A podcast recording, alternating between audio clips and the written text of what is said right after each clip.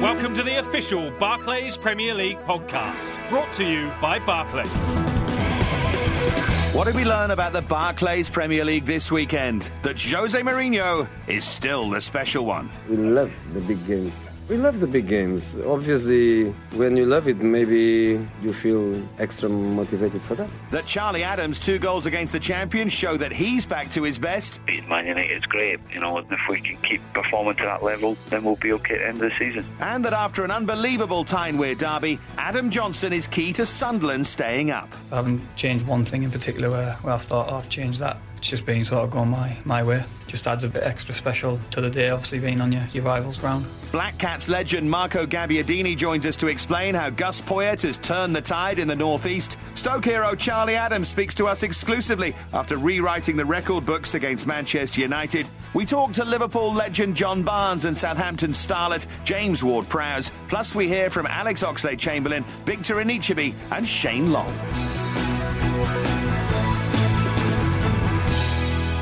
Hello and welcome to the official Barclays Premier League podcast. I'm Dave Farrar, and joining me to look back at another weekend of top flight action is the former Norwich City and Nigeria striker Efan Ekoku. Efen, another unpredictable weekend of results, so many of those this season. Uh, and that was after what was a relatively subdued transfer deadline day, I thought, on Friday. Zouma to Chelsea will happen at the end of the season. It's been done now. Um, Zaha, Mitroglou, Ince, you could mention. Uh, Liam Bridcut at Sunderland too. I mean, what stood out for you? Uh, the Mitroglou one is an interesting one. I think for a guy who's spent all his career playing in Greek football, all of a sudden now to spend a, a lot of money on him for a team that is right there at the, at the bottom now, uh, subsequently bottom of the league, I think it's a huge gamble. Um, personally, I don't think that Fulham can stay up. I think the die has been cast already. Um, so he's a guy who's coming into a, a struggling side. I'm not sure that he'll be able to make much of an impact. Obviously, yeah, young Zouma coming to Chelsea, that's uh, that's been sort of mooted for a while, hasn't it? So looking forward to seeing him play. And Zaha just needs football, doesn't he? Going from Man United, you know, to Cardiff. So it'll be uh, be interested to see whether he can really flourish and uh, show. David Moyes and Man United what they're really missing. And throughout the season, of course, we're looking for the standout moments of sportsmanship and spirit in a game through our You Are Football hashtag campaign. Any any particular examples of that this weekend, F? Uh, yeah, the Palace fans away at the Emirates who uh, who've been tremendous um, all season. I've been there a few times. I'm there again this weekend. Uh, you know, but considering their team uh, hardly mustered a shot on target, were outplayed most of the game, really kept behind them. So Steve Parish, you know, can be really proud of the way they played. Tony Pulis has done a great job, and the fans, of course, have helped them all the way. Yeah, they've been terrific. I somehow knew you were going to say that as well just to pick that out from the weekend. There's only uh,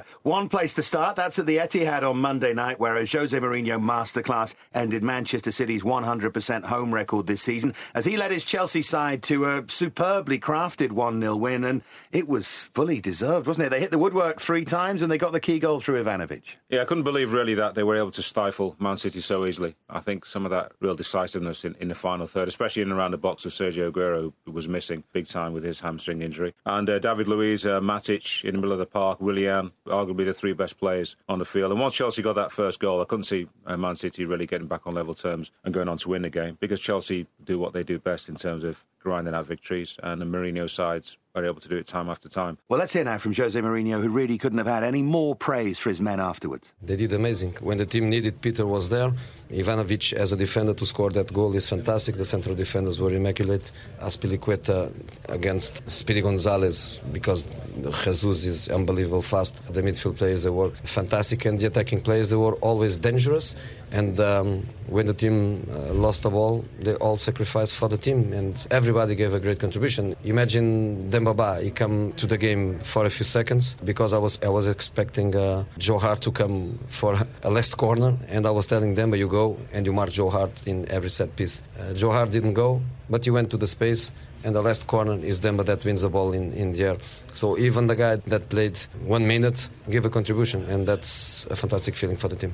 Well, Efan, as Mourinho said, a real team performance, a classic old school Chelsea performance. But any one player that stood out for you? I thought David Luiz was excellent, top class all round performance, and uh, Petr Cech, who had almost no saves to make, he saves brilliantly from Jovetic in the last minute. So Chelsea uh, really have the bit between their teeth. It's a question of now who slips up the fewer times between now and the end of the campaign between those two sides. That I've not been disrespectful to Arsenal, but I don't think that they can put in that kind of performance. So for me, it's Man City and Chelsea. You know, it's uh, their title to fight out. So how does Mourinho, as an ex-player, always get the best out of his players when it matters? They double over City, and you know barely anyone else has troubled them. I know there were the mm. games earlier in the season, but a double over City and unbeaten against the top four this season. How does he do it? Well, against that kind of side, against the Man City or Barcelona, the real uh, open, attractive sides, it becomes a, a, clash of styles. You know, sport is, is all about that clash of styles. More often than not, we'll say that in individual sports, something like boxing, but with team sport, it can work as well. Just that a willingness to work for the team, you know, that camaraderie that he's able to generate is is special, and very few coaches are able to really muster that and to get highly paid players to sacrifice themselves, you know, to be selfless enough, and that's why um, his, his, record is so good. Yeah, the boxing analogy is a good one, isn't it? The power of the counterpuncher. We mm. see it from Chelsea uh, uh, under Mourinho any, and every time they play, really. As for City, the defeat moves Chelsea level on points with them in the table. Manager Manuel Pellegrini was asked afterwards if the Londoners were a bit fortunate to play them at a time when they had injuries. No, no, no, I don't think it's, it's luck. I don't agree with talking about luck because it was a very close game. The option, the clear option we have, we, didn't score, especially from the first 20, 25 minutes. Then they scored the goal and, and they keep. They have all the opportunities also to win the title, same as us, Arsenal or, or the other three teams that are fighting for the title. Is it as simple as this that we can mythologise Mourinho all we like, but City didn't have two of their best players? Fernandinho in the central midfield pulled yeah, out just before the game, miss. and arguably one of the top three strikers in the world, Kun Aguero, not available. I mean, is, is it as simple as that? No, it's not. Those two guys were a big miss because I felt like Yaya Toure, as well as he played, he didn't quite get things going in the final third.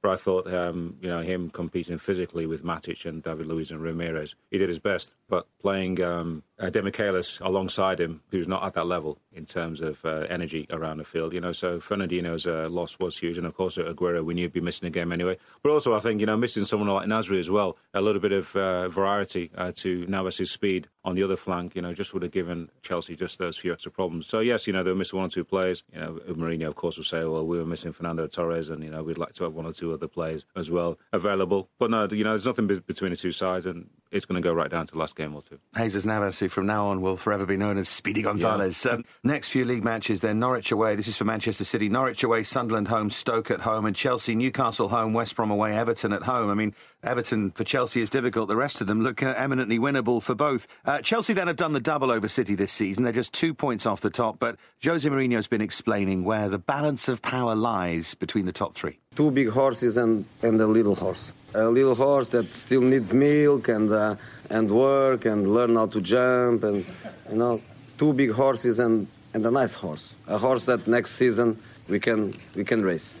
So there you go. They always say it's a Grand National, not a sprint. what do you make of that? Just just mind games, but fun though, fun. I mean, he always yeah. comes up with one, doesn't he? And, and, that's it for this season now. Chelsea are the little horse against yeah. two big horses. Mm, Chelsea, the um, the poor relations to Manchester City. They've only spent close to two billion, is it? You know, Roman Abramovich over ten years, and Manchester City close to one billion. Yeah, I mean, yeah, Chelsea are underdogs, aren't they? Surely, surely they can't win the league under Jose Mourinho with all his success. It just can't happen, can it? Absolutely. Well, one thing's for sure is things are pretty stable at Chelsea and they'll make hay for the rest of the season. You can get in touch with your own puns, uh, but probably don't bother. Um, so, still sitting above both Manchester City and Chelsea in top spot are Arsenal, who on Sunday saw off a resolute Crystal Palace side 2 0 at the Emirates thanks to a double strike from the very impressive Alex Oxlade Chamberlain. Let's hear from the young England man now who's delighted to be back and playing again. It's always an amazing feeling to score a goal, um, especially at a stadium like the Emirates. So, you know, I'm glad that I can give back to the fans. Obviously, I've been off the pitch for a while, so it's nice to come back and uh, you know help the team uh, with two goals and, and get a good win.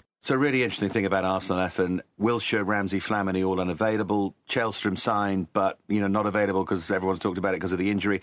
And then lo and behold, they need someone in central midfield. Alex Oxlade Chamberlain comes back in time to play there and, and, runs the game and is sensational. Wenger is either getting lucky or it's preparation, but he always has someone to play that key role. I can't remember who said it, but you know, the, the, the more I practice, you know, the luckier I get. Gary get. Player. You know, so obviously Arsenal do great things on the training ground. Uh, the young players are very mature, and you know that's one of the things I would say about Oxlade Chamberlain is that he seems very mature for a guy of his tender years. Um, but yeah, one of the interesting things about Oxlade Chamberlain is that you know he doesn't give the ball away. I watched him very early on in his Arsenal career, and for me, he's one of the best young English players in the league right now, along with Adam Lallana of Southampton. So if those two guys maintain a level, I'm sure that they'll go to the World Cup. It was an important win as well for Arsenal F, and with the fixtures they've got coming up, they've got Liverpool mm. away, then Manchester United at home in, in pretty quick succession, and, and, plus Bayern in the in the Champions League. So they need to win these games and sort of do it bloodlessly, and that's what they did. Yeah, I think every time over the last couple of seasons, when Arsenal have flattered to deceive, if you like, and started the season well, sometimes been leading the league by quite a few points. There's always been a little period in the season, whether it's been sort of November, December time, where they've had a crunch period of games, and, and this is it. You know, as you said, play Liverpool and Man United plus Bayern Munich in quick succession. So they will have to be at their best and need all their players available as, as many as they can.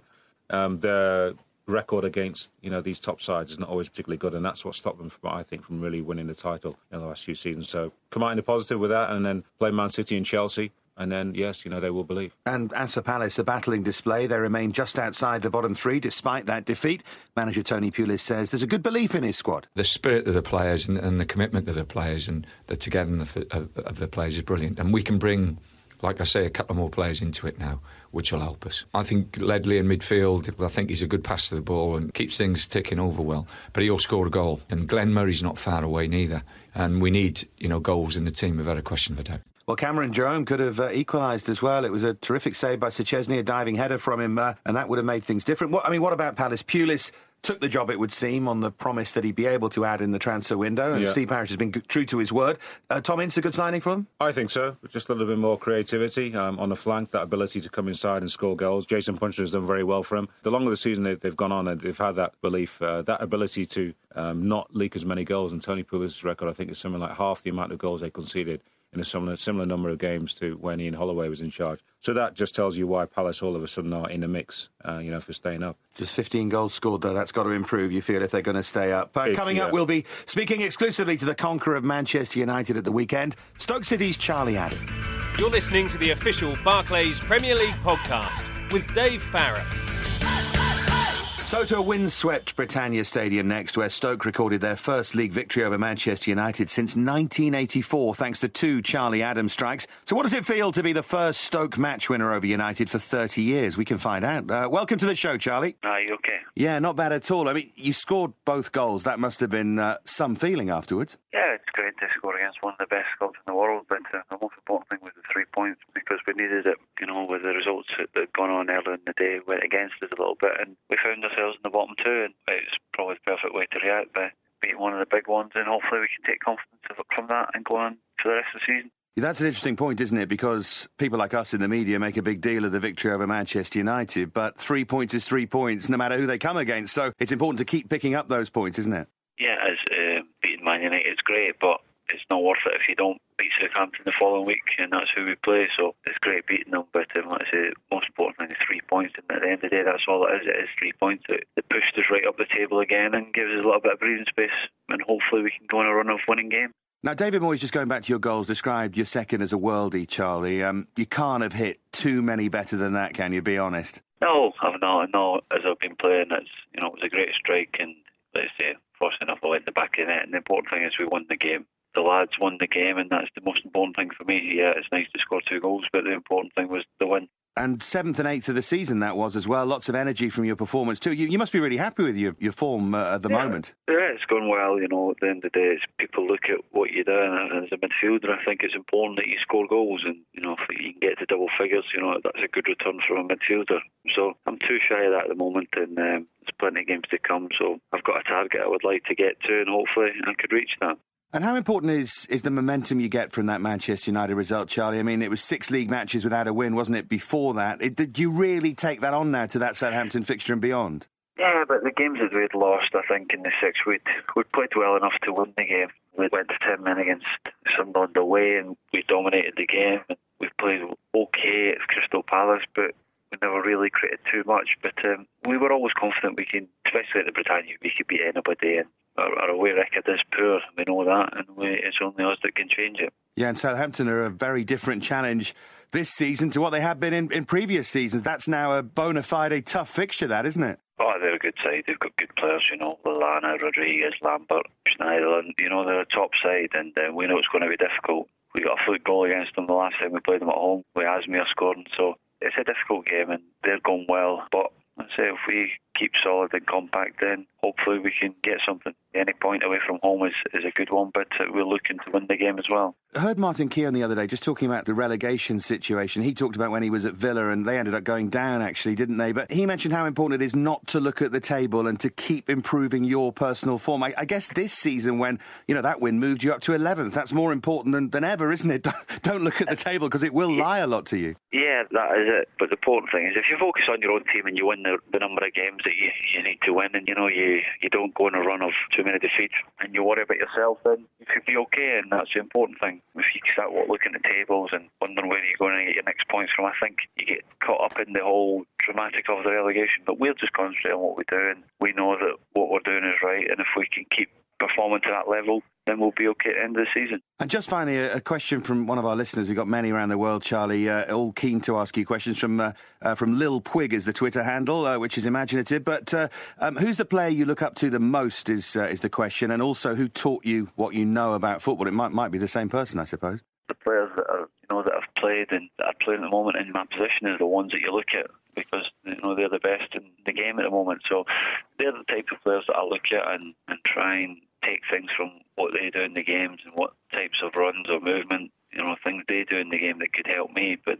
people that taught me the game was my dad. He was the one that helped me and encouraged me and, and showed me on the right path. And that was the influence that he had on me. And I'm grateful for, for everything that he done for me. Charlie, thank you. Uh, thanks very much indeed for your time. Uh, much appreciated. And uh, nice to talk to you as well, mate. Thank you. Thank you. Yeah, really nice to hear there from Charlie F. And that takes Stoke. We were talking about it, weren't we, in the interview, up to 11th. Uh, a defeat would have left them in the relegation zone. That's how crazy things are in the bottom half at the moment. Yeah, you know, you just have to keep believing that, you know, a win will jump you up a couple of places. It'd be nice to put back to back wins, uh, but very few teams in the bottom half right now have been able to do that throughout the season. So don't take your eye off the ball. Don't be looking too much at what everyone else is doing in the league. Just try and get those wins. And it doesn't matter who's coming to your ground. At home, you should be looking to win your matches. Still got an all important win at home against Man United. Uh, so it just takes that pressure off Mark Hughes a little bit, of course, until next week. Yeah, and as for United, talking of week on week pressure, the defeat was their eighth in the league this season. It leaves them down in seventh spot in the table, and things are not getting any easier for manager David Moyes. Well, I don't know what we'll have to do to win, but uh, we played well today. We lost a, a, wicked deflection from a free kick. We lost the second one to a worldie of a, of a strike. But the amount of opportunities and chances we made today, we should have, we should have won the game out of sight with the amount of opportunities we had. So it's only ourselves to blame, but it was a good performance. But I thought they all played well today. Mm-hmm thought Robin got us a goal, played well. Juan Mata played well. Wayne played well. We just couldn't get the second or third goals that was required to get something out of the game. So come on, Efan, are they unlucky or are they not good enough? Which which one is it at the moment for Manchester United? Bit of both. Certainly good enough in the final third. Creativity, ability to score goals, nothing wrong with that front three, and one or two other players behind them. But uh, there's a lack of control throughout enough of their matches, especially at home. The, the, crowd are getting nervous at Old Trafford in particular, and they shake at the back. You know, they don't have a solid back four right now. Um, Vidic is, is not, not quite the player he was. He doesn't have that comfort of an outstanding Rio Ferdinand alongside him. And me personally, I don't think that the other defenders in the squad are good enough, or not shown to be good enough in, in the last season or two for them to really be a top partner for Vidic. Um, so yeah, David Moyes got some work to do to rectify that in the summer. Yeah, both Evans and Jones went off injured. Uh, if you want to use that as an excuse uh, at the weekend. Uh, top four finish looks even more remote, though. They're seven points behind Liverpool in fourth now. They are need gonna, some help. They're going to need to go some, and yeah, exactly, need some yeah. help from above, won't they? Well, the chances of both, uh, well, of Liverpool, Everton, and Tottenham tripping over themselves. United will probably need to beat them in the reverse fixtures. Uh, those three teams to really take a stranglehold on fourth place, and I don't see it happening. So, as I said, you know, they're going to uh, hope that those three teams will drop points elsewhere elsewhere. Well, another of United's challengers for fourth are Everton, who scored twice in the last 16 minutes to secure a dramatic 2 1 victory over Aston Villa at Goodison Park on Saturday. And manager Roberto Martinez was proud of the reaction shown by his players. It was as difficult test as you can have in football. To be able to score a goal from open play in, under those circumstances is a real test of understanding the space and understanding how you can break a team down. And the first goal is as good as it gets. So we never accepted defeat. We always had something extra. We always had an extra answer, uh, and it was a real joy to watch the players enjoying the football under the worst possible circumstances. It is important that the team never accepts defeat, never uh, never uses an excuse not to perform, and today you got a, a clear example of that.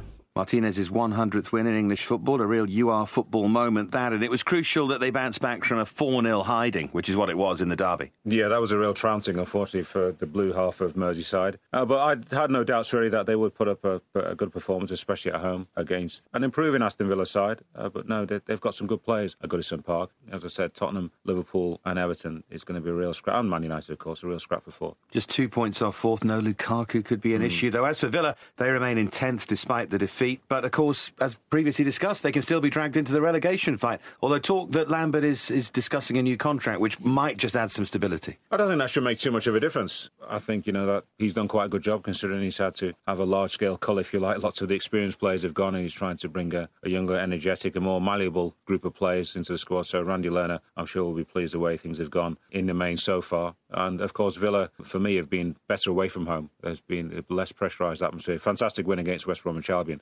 uh, you know, the game before. But, you know, I think away from home, they'll get as many points as they will do at Villa Park. Well, to Villa's Midland rivals West Brom next, who also came up against Merseyside opposition at the weekend as they held Liverpool to a creditable 1 1 draw at the Hawthorns. And that's a good point, isn't it, for, for Pepe Mel against a free scoring Liverpool side? A very good point, but I think they were fortunate to catch Liverpool on the back of a, a massive win for them and the Merseyside derby, but also the team were jaded. And I was at the Hawthorns. Liverpool played well for about 10 minutes. I would say they played really well. And that was probably just after they scored the goal. But apart from that, uh, West Brom in the second half uh, with a better side. They dominated in midfield. Liverpool just didn't have that edge really to you know to go on and score the second goal. Suarez had a great chance, good save from uh, Ben Foster, uh, but once West Bromwich Albion scored, they were the better side, and, Liverpool were fortunate in some way, you know, to, to, come away with a point themselves. Well, the former Everton man Victor Anichebe scored the Baggies' equaliser, and the striker was pleased to contribute from the bench. It's always nice to score. Um, I was sitting on the side, you know, itching to get on. I felt like today I was going to, you know, come on and you know help the team, even though you know I wasn't playing from the start. But you know, the team they did ever so well. Saido and Vid, you know, they did well to work the Liverpool defence down, and I just came on. You know, in the past sometimes I might have switched off, but you know, today, especially you know against Liverpool. I was ready and finished it. Yeah, formerly of Everton, and he spoke about how many of his friends were texting him afterwards, yeah. thanking him for uh, for getting that equaliser. It was a it was a shocker though from Kolo Touré, who had a poor game and rounded it off with that pass across the 18 yard box that Anichebe gratefully snapped up. If that was a Jon Flanagan or Kelly at right back making that pass, I can understand they feeling pressurised. Uh, you know, but not for someone like Kolo Touré. Cost Liverpool, um, you know, the opportunity to go on and hold on for the extra two points for them, I, uh, in the end, I think it was it was a good point for Liverpool. Well, as for Liverpool, it, it could prove to be two crucial points dropped, I guess. Uh, but manager Brendan Rodgers refused to blame Kolo Touré afterwards. I will never criticise my players for trying to play football. You know, we look to build a game from behind. That has won as many games this season, our ability to play and to construct the game from behind. Sometimes it will cost you. Today was unfortunately one of those days, but Kolo Touré's been brilliant. There's no blame on him. Is their defence going to cost them, Efan? Is that long term, uh, long term this season, I mean, a worry for them? Should they have reinforced? In the transfer window, the one just gone? I don't think so. I think the defence has actually played quite well. You could argue that the first choice defence is actually out right now. Agger, Sakho, Enrique, and Glenn Johnson. So the guys who've been asked to do a job in the last few weeks, I, I think have played well. I, I, think they're lacking in midfield. There's a lack of physicality in there. Steven Gerrard is not quite, you know, the action man that he was um, throughout, you know, that has been the last ten or twelve years. Uh, but they've got enough, I think, you know, to finish uh, fourth, and uh, that is their target this season. Of course, winning the FA Cup would be nice, but I think they would take Champions League over the trophy this year. Coming up, we'll be speaking to a former Sunderland goal hero about a dramatic Tyne-Wear derby, and hearing from one of Southampton's brightest young stars. We finished the first half of the show discussing Liverpool. We managed to grab a few words with a Reds legend earlier this week. Barclays reporter Owen Blackhurst has been speaking to John Barnes about Liverpool's title chances, his football heroes, and his dedication to the game. Owen began by asking the former winger about his earliest inspiration. Well, of course, my dad played football for Jamaica. He managed the team. He became president of the Jamaica Football Federation. In the Caribbean, people have a little bit of a misconception that cricket is the number one sport, and I suppose it is if you look, you know, worldwide in terms of the impact it's had. But football is still the most popular sport played on the streets. So growing up, I always played football. But in terms of global football, my first inspiration came from West Germany, 1974, because my dad went to the 1972 Olympics brought me back my first pair of football boots, and the 72 Olympics was in Munich. So my first pair of football boots were Adidas Gerd Müller. So 74 West Germany against Holland, Gerd Müller, Beckenbauer, over Overath, you know, they were fantastic. And I love German football. Then coming to England in 1976, I quickly found out that we weren't supposed to like the Germans. So um, that's when I started saying that Brazil and Pele are my heroes. But I'm comfortable enough now to put the record straight that West Germany was my favourite team. Was there one particular player you looked at and thought, I'm going to be like him? Wolfgang Overath. He was a number 10. He was left footed. He wore tight shorts like I wore as I got on. I think that's just a coincidence. But um, Wolfgang Overath was my all-time favourite player. And was there any lessons your dad in terms of the way you played and the way you carried yourself? And was there any early lessons he gave you and how you should be? All the lessons my family gave me were of discipline, discipline, discipline. No matter how good you are, if you haven't got discipline, you can achieve nothing. Because when my friends were going out and getting drunk and you know coming in at three in the morning, I wasn't allowed to, and I hated it because I wanted to. It's only later on when you appreciate the discipline that they actually instilled in me because, as I said, there's so many good players around, and how many players don't make it because of that. And that's what I try and do with my children as well. And uh, just finally, what do you think of the current team? How do you think the job Brendan's done? He's done a great job. He's done a great job. Um, what I like about him is that, and what I like about the team is that they don't seem to be as much as people don't appreciate it, over reliant on any one player.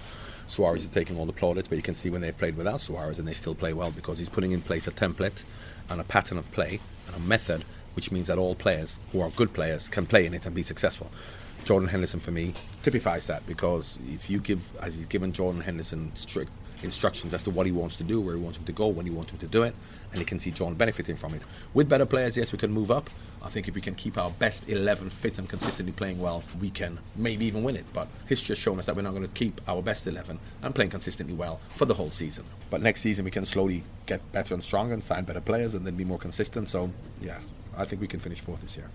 Well, that was John Barnes with Owen Blackhurst. I'm here with the former Norwich striker, Efan Ekoku. Uh, John Barnes spoke there about the discipline and how important that is when you're becoming a pro footballer. Did you find that yourself? Was that was that a key thing? Yeah, he's absolutely right. You know, there's you know, there's lots of talk about how much you know money young footballers earn. They love to use that phrase, overnight sensation. No such thing. You know, these guys have been making sacrifices, sometimes from the age of eight or nine, and uh, most certainly when they become teenagers. They're making choices that others, you know, who are playing a profession, uh, others who have been in and then jump out, are not willing to make, and that's why you know they get to where they are. And he said as well his favourite player, which surprised me, was Wolfgang Overath from that great West German side of the early seventies. Well, he had a good left foot, Overath. Yeah, he wasn't bad. He yeah. wasn't bad. And there was a centre forward who you must have quite admired, Gerd Müller, in that side as well. Um, but who's your favourite, your sort of greatest ever international player? Your your Overath, if you like. Oh, my favourite is Maradona, without question. You know, better than Messi, different, uh, you know, but better than almost any other player that I've ever seen, along with Johan Cruyff. So Overath, classy, left foot, wide player, obviously rubbed off on John Barnes. What happened with you and Maradona? I was right-footed, unfortunately. You know, so it just didn't quite work. I yeah. knew there was yeah. a difference. About it was the, five inches tall. It was the height and the yeah. fact you were right-footed. Anyway, for more on John Barnes, check out our Barclays Football Facebook page and at Barclays Footy on Twitter. Well, back to the weekend's action now. We'll head to St James's Park next for the small matter of the Tyne Wear Derby, where for the second season in a row, Sunderland romped to an emphatic 3 0 win at their arch rivals Newcastle, two in a row, uh, both by the same scoreline. Incredible achievement, F. It is, uh, you know, the Black Cats. Uh, they'll just be they'll love going back to St James's Park next uh, next season, won't they? Assuming they stay up in the division, of course. Uh, what can I say? Gus has done a tremendous job in the last couple of months, and uh, they've got a couple of players who've been in great form. Uh, Young, Adam Johnson has been great for them. Lee Cattermole, if he stays on the pitch, you know, can be a big, big play for them. So no reason why they can't stay up. Well, one of Sunderland's star men on Saturday was again the inform Adam Johnson, as you've touched upon. He admits the squad's full of belief at the moment. I think even coming in on the bus, I think the lads were quietly confident. I mean, with what had happened, losing a couple of a couple of the key players, and I think we were more confident than they were. And I mean, I think that showed. I think the three points were probably the most important thing, but just adds a bit bit extra special to the day, obviously being on your, your rival's ground. So, a superb display from Adam Johnson and Sunderland. A man at St James's Park for that win was Black Cats' former striker, Marco Gabbiadini. Now, there is a name from the past. Thanks for joining us, Marco. Good morning. How are you? Yeah, not bad at all, thank you. It, deja vu, wasn't it? 3 0 last season as well. It's becoming a habit for Sunderland, this. Yeah, um, a nice habit to have. You know, I think Sunderland probably over the last two or three decades haven't enjoyed the greatest results in the derbies. But, you know, I think that's unbeaten in five now. Obviously, two 3 nil victories at St James's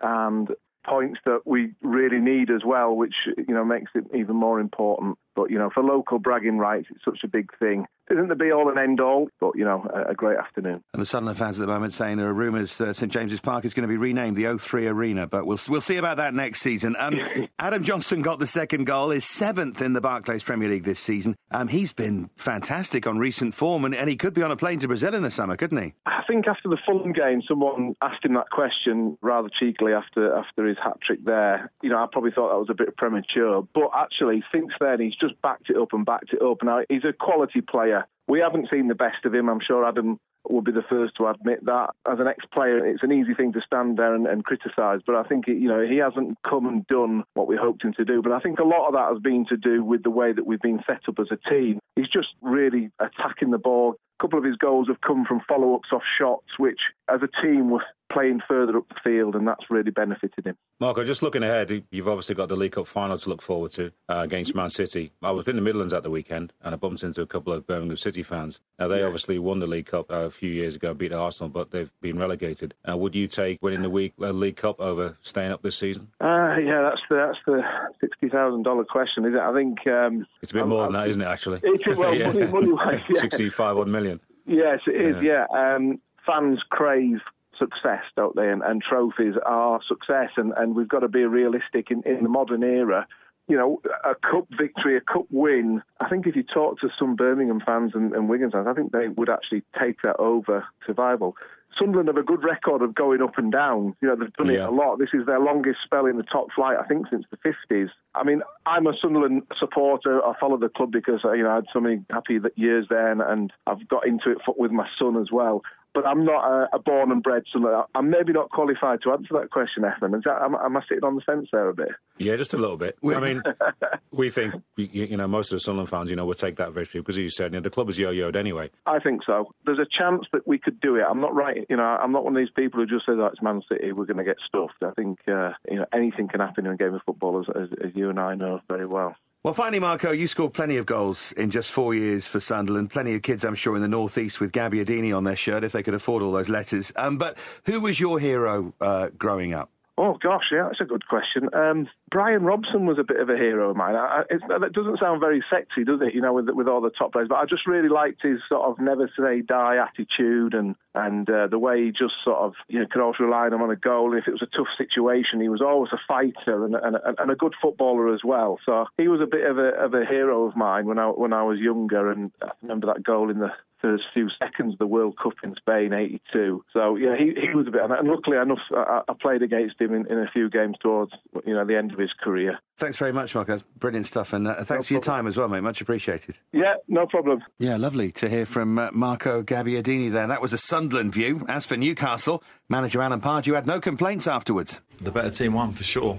We didn't really um, look our usual selves today. Maybe we was too hyped up for it. I don't know, but everybody was giving the ball away and a little bit unlike us, and uh, we struggled, to be honest. Obviously, we're taking two big parts of our goal scoring out of the team, and we're going to have to reflect on this game, look at ourselves, and make sure that we're strong between now and the end of the year, and maybe uh, we need to go back to basics a little bit. So Cabaye sold, not replaced. Remy suspended. They're the two mm. players he's talking about. And yeah. news breaking overnight that Joe Kinnear, the man who was brought in to, to deal with all of that stuff, quite controversially, has uh, has resigned. Efan, uh, someone that you know pretty well. Yeah, I'm surprised that, uh, Joe has decided to jump ship. It's been interesting the last last couple of months when Newcastle didn't buy anybody in the in the first uh, window before the season started, just as the season was getting underway. You know, uh, he was blamed, and all of a sudden the team went on a good run, and everybody, of course, you know, you know, gave the praise to Alan Pardew and to the players. Um, of course, you know, they've not done business that they would like to have done. Maybe they quite just quite haven't got the money. Or players don't want to come to Newcastle. You know, did anybody ever think about that? You know, the, the team has been a little bit inconsistent, but all the teams outside of the top three or four have been throughout the campaign. But surely, if you uh, no, this isn't any disrespect to Joe Kinnear because mm. we don't know the internal workings, but if you sell your best player by, by some distance and don't replace him, well, you're not, not going to finish in the European places, are no, you? No, you're not. But they shouldn't have sold him on, unless uh, Cabaye was uh, effectively planning to down tools, which I doubt, because he wanted to move in the summer. PSG wanted him then. They decided to keep him. And yeah, you know, they probably shouldn't have sold him unless they'd actually brought somebody in, as many clubs have done, as Chelsea did with Juan Mata. Until they brought in Salah, Mohamed Salah from Basel, they weren't going to let Mata join Man United. And that's why Newcastle didn't say, yes, you can leave if we can bring somebody in. And if PSG want to give us a little bit more money to help us fund a deal for somebody else, and then we'll do the deal. Uh, to Upton Park uh, next, where West Ham held on to record a priceless 2 0 win over Swansea after having to play the last half hour with 10 men. And it was that heralded partnership up front, the old, the old mates, if you like, Andy Carroll and Kevin Nolan, which did the damage. It was Nolan twice set up by Carroll. And that's why Sam Allardyce has been so keen to get the big man back in action and Nolan was a benefit again. And you know he was he's been subdued all season. Been sent off a couple of times, lost his uh, discipline on a few occasions, being captain as well. That's been disappointed. But he feels free again. That uh, ability, you know, to sneak in unmarked in, in a penalty box. And Andy Carroll just needs to get on the score sheet himself. If he does, then he goes up another level again. Yeah, well, let's hear from the West Ham manager now, Sam Allardyce, who's well aware of the areas in which they need to improve. Let's get the goals you know, racked up on the average as far as we're concerned to be greater because we've had 11 clean sheets this year and nobody else is greater than us in terms of not conceding a goal. And two of those clean sheets have come with 10 men, so we've got the basis of being solid and making sure that we give a, give the opposition no chances or few chances, which gives us a platform to go on and win football matches on a more regular basis. As for Swansea, this was their fourth defeat in five and moves them to within two points of West Ham and that dreaded drop zone. And, and here's something for you, Efan 65% possession, but not a single shot on target. Does that stat sum up Swansea more than any other could do? Yeah, they've had um, they've had a little bit of poor luck in some of the games that I've seen them. Actually, they've had quite a few injuries this season. Bony's missed a few games early on. Michu's been a big miss for them on many occasions, and uh, just not that quite that punch in the final third. Of course, you know they're a much more vaunted side than they were last season. Uh, when I wouldn't say that they were underrated or overlooked a little bit, but you know just riding that crest of a wave, won the League Cup. So looking forward to see them seeing the season out, and I think they'll be happy with mid-table of course, one or two more defeats, and then they get uh, really dragged into it. Well, the mighty Michu uh, should be back from uh, injury soon. It'll give them a boost. Of course, they've got the South Wales Derby this weekend. That's against a Cardiff side who recorded a crucial 2 1 home win over Norwich on Saturday to move them off the bottom of the table. They were one down at half time, but then two goals in two second half minutes turned things round for Ole Gunnar Solskjaer's men. Those are two key minutes, aren't they?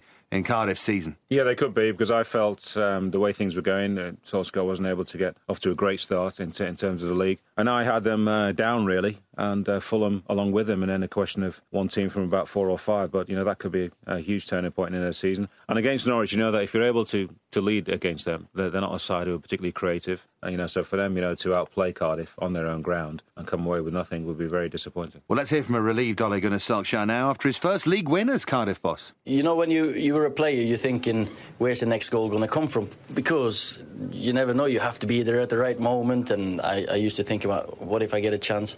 And that's the same with management. You you look for the next win, but you're never sure until you're over the line. And today was uh, great. Yeah. Yeah. Two key contributions from deadline day signings as well. Wilfried Zaha and Kenwyne Jones both coming on and uh, influencing the game. As for Norwich, the defeat drops them down to 15th, just two clear of the relegation zone. They, they were, in fairness, Efan, very unlucky not to get anything. David Marshall once again was uh, was unbelievable in the in the Cardiff goal. Yeah, they were, but you have to be more clinical. You know, it's um, in, in, the reverse fixture early on at Carrow Road. David Marshall was superb again. Um, made lots of good saves. Norwich missed a couple of chances, but their strikers are not fire. You know, Hooper's uh, done quite well, I think, since he signed from Celtic. Uh, but Van Wolfswinkel's been disappointing for me. You know, so they've not had you know that ability, you know, to finish teams off. So tough times ahead at Carrow Road. Twenty-seven shots at goal they had, and mm. still couldn't uh, break them down. It is a lot, yeah. With you in the side, F, who knows? Could have been six-two. Yeah. But anyway, a place below Cardiff and propping up the rest at the foot of the table of Fulham, who went down three 0 to a clinical Southampton side at Craven Cottage. Uh, yes, Southampton were terrific, but things are not looking good, are they, for René Meulensteen? Five defeats in six, Efan. Yeah, they're in horrendous form, especially at home, where traditionally they've been strong in the last 10 years or so in the Barclays Premier League. So I really don't see them getting out. As I said, talked earlier on, they brought in uh, Mitroglou, um, who didn't play, you know, uh, wasn't registered in time. Holtby, I thought, actually did quite well. But I really don't see where goals are coming from. And Hangeland, although he's back in the side now from injury, you know, they look very, very shaky at the back. Uh, but credit to Southampton because they um, are the outstanding team for me so far this season in terms of bringing English players through and performing well. Pochettino has done a fantastic job. Yeah, as for Southampton, an impressive performance, as you say. Their England front three all getting on the score sheet. We can hear from one of them now. I know you like him a lot, F. and Adam Lallana, who's not getting distracted by recent talk of his World Cup selection. We just want to keep our feet on the ground and keep concentrating on our team performance. Playing under under the gaffer, he's, he's getting the best out of all the players, and um, we feel we can maybe push up the league from now towards the end of the season. We want to focus on continue playing well, creating chances for each other, scoring goals goals for our clubs and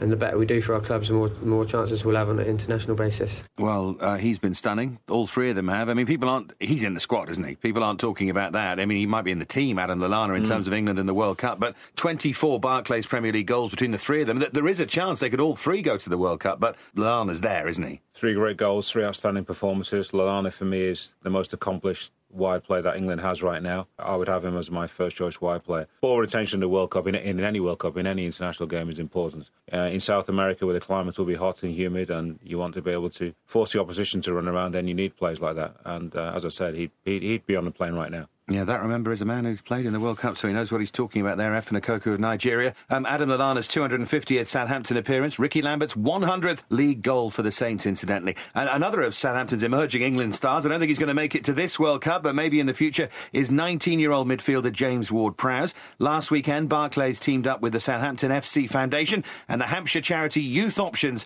to organise a football training session for a group of 30 local children. And the youngsters were stunned when the England under-21 midfielder turned up to watch them play. Our reporter Lee Warner spoke to him about life at St Mary's and the weekend's Barclays initiative. It's great. It's obviously nice to, to, to be involved with, with, the younger kids, and um, you know, I think when I was a young age, it was nice to, to have people like this come and, uh, and and help out. So it's great. And when you were a kid, if someone had said this sort of session was going to be put on for you, what sort of players would you have loved to have seen? Who were your heroes growing up? Well, no, obviously I'd like to see the likes of David Beckham and Steven Gerrard and stuff like that, um, but they weren't really around this area. But yeah. any footballer coming to inspire is great. And how important do you think it is for footballers to give back to the community with things like this? Massively. You know, like I said, when I was young, I used to have players come and uh, you know give me support, and that inspired me to go on to the next level. And you know, we've all been every professional footballer's been at this level, and, uh, and, and you know experienced these sort of sessions. So it's important that you know you help them along the way like they helped you. And as a young English player, what advice would you give to a young aspiring footballer today who maybe you know wants to get into football? You know, you don't get anywhere without hard work. You know that counts in all, in all walks of life. You know, whether you're a footballer or you're you know you're in an office job, you need to work hard to get to the top, and uh, that's something that I definitely would advise any young player. Two things about Southampton and the youth policy. We heard from Jason Dodd on this very show, and he does a sterling job with them at the academy. But a manager's got to have the faith to play them as well, and Pochettino does. Yeah, he has. And sometimes you know your hand is forced. You're at one of the smaller clubs. You don't you don't get the opportunity to spend 15, 20 million uh, each on on a few outstanding players. So the likes of Jack Cork, getting opportunity to play. You know, we mentioned in front three as well. Luke Shaw as well at fullback, who looks as if he's destined for bigger and better things. Southampton are a well-run football club, and as I said, you know, it's nice to see English players playing for one of the uh, for one of the good teams on a regular basis. Well, we'll round off the weekend's matches at the KC Stadium, where Hull and Spurs cancelled each other out in a one-all draw. On the score sheet for Hull for the first time was the home debutant Shane Long, who's looking forward to forging a potent partnership with fellow frontman Nikica Jelavic. If I get the ball out wide, I know that he's going to be in the box attacking it, so um, I don't really have to look, and I kind of have an idea where to put the ball, and uh, I'm looking forward to the partnership we, we can have. Hopefully, we can bring something to the squad. You know, hopefully a few more goals and pick up points here and there. And the quicker we get to 40 and safe, the better. You know, and um, I think our team is definitely definitely good enough to be here next season. Important point that, you know, for Hull. Uh, that long strike was Hull's first league goal of 2014, halted a run of four straight defeats. I mean, they're still not out of it, are they, Hull? They, they've started so well, but teams can sink like a stone, Efan. Tellingly, you know, their uh, goal difference at minus seven is good enough, just like West Ham's at minus nine. Now that uh, will be an extra point come the final reckoning, of course, if they're level with teams with a hugely inferior goal difference like Fulham right now, minus 31. And just, um, you know, re energising the squad. That's what Steve Bruce has done. So Long and Jelavic, who've not been a good goal scorer in has to be said at their previous clubs at West Brom and Everton, respectively. You know, but better goal scorers and more regular threats, certainly, than Jozy Altidore. And Steve Bruce is just hoping that, you know, two fresh strikers willing to impress will turn the tables for them. And I guess a good point in the end for Spurs, a great second half Paulinho strike. Are they still in the hunt in terms of the European places, Champions League places? Oh, Spurs are without doubt. You know, considering that they're only a few points behind Liverpool, who are in fourth right now. I think they've got a better squad uh, than Liverpool. Probably, uh, certainly physically a better side and, and more talent, uh, more creativity than Liverpool. Not quite, but you know they're good enough to overhaul Liverpool without doubt. And those games are told about the crucial uh, games. You know, for Arsenal. Same for Liverpool, Tottenham, and Everton and Man United. When they play each other, you know, you can't come out in a negative if you do, and then you're hoping that they slip up against the weaker sides, which they've not done too often this season. Interesting, you know, Liverpool's goal difference is 29, mm. uh, Spurs' yeah. is minus one, yeah. and uh, there's still not that much between them. It's interesting, just three points between them uh, for all that disparity. Let's take a quick look at some of this weekend's Barclays Premier League fixtures. Liverpool feature heavily. Uh, they're the early game on Saturday. They're at home against Arsenal. The three o'clocks at Villa, West Ham, Chelsea, Newcastle, Norwich against an angry Manchester City, Southampton, Stoke. Sunderland, Hull, Palace against West Brom, and then Swansea, Cardiff uh, rounds things off that South Wales derby. Then on Sunday, Tottenham against Everton and Manchester United against Fulham. What stands out for you, F? Let's start with the fight for the title and fight for uh, fourth place. If you like, Liverpool, Arsenal, the early game on Saturday, that's a huge one. Liverpool can't afford to lose. Arsenal, I think, will be pretty pleased with a point. You know, come uh, full time. Uh, Tottenham Everton yet again. Uh, but for me, that uh, basement battle, if you like, I'm going to be at Crystal Palace for their game against West Brom. Uh, right now, you know, they're both level on points. So whoever comes out um, there would have put a nail in the coffin almost for the opposing side. And the way, the way Palace are playing at home, you know, I expect them to get the three points. And wherever you're listening, why don't you tweet us your predictions at Barclays Footy? Thanks very much indeed for your company, Efan. before we go, have a try at this week's trivia teaser. as we've been saying, Swansea host Cardiff on Saturday and what's sure to be a passionate South Wales derby. And both clubs have Scandinavian managers, Michael Laudrup and Ole Gunnar Solskjaer. But can you name the two other Scandinavian coaches to have managed in the Barclays Premier League? If you think you know the answer, tweet it to at Barclays Footy or post it onto the Barclays Football Facebook page and we'll reveal it on the site later in the week. We'll be back next week to review what's sure to be another topsy-turvy weekend of action, including Arsenal's trip to Liverpool, Spurs against Everton at White Hart Lane, and what's sure to be a raucous South Wales derby. But until then, from Efan Ekoku and from me, Dave Farrar, goodbye. You've been listening to the official podcast of the Barclays Premier League, brought to you by Barclays.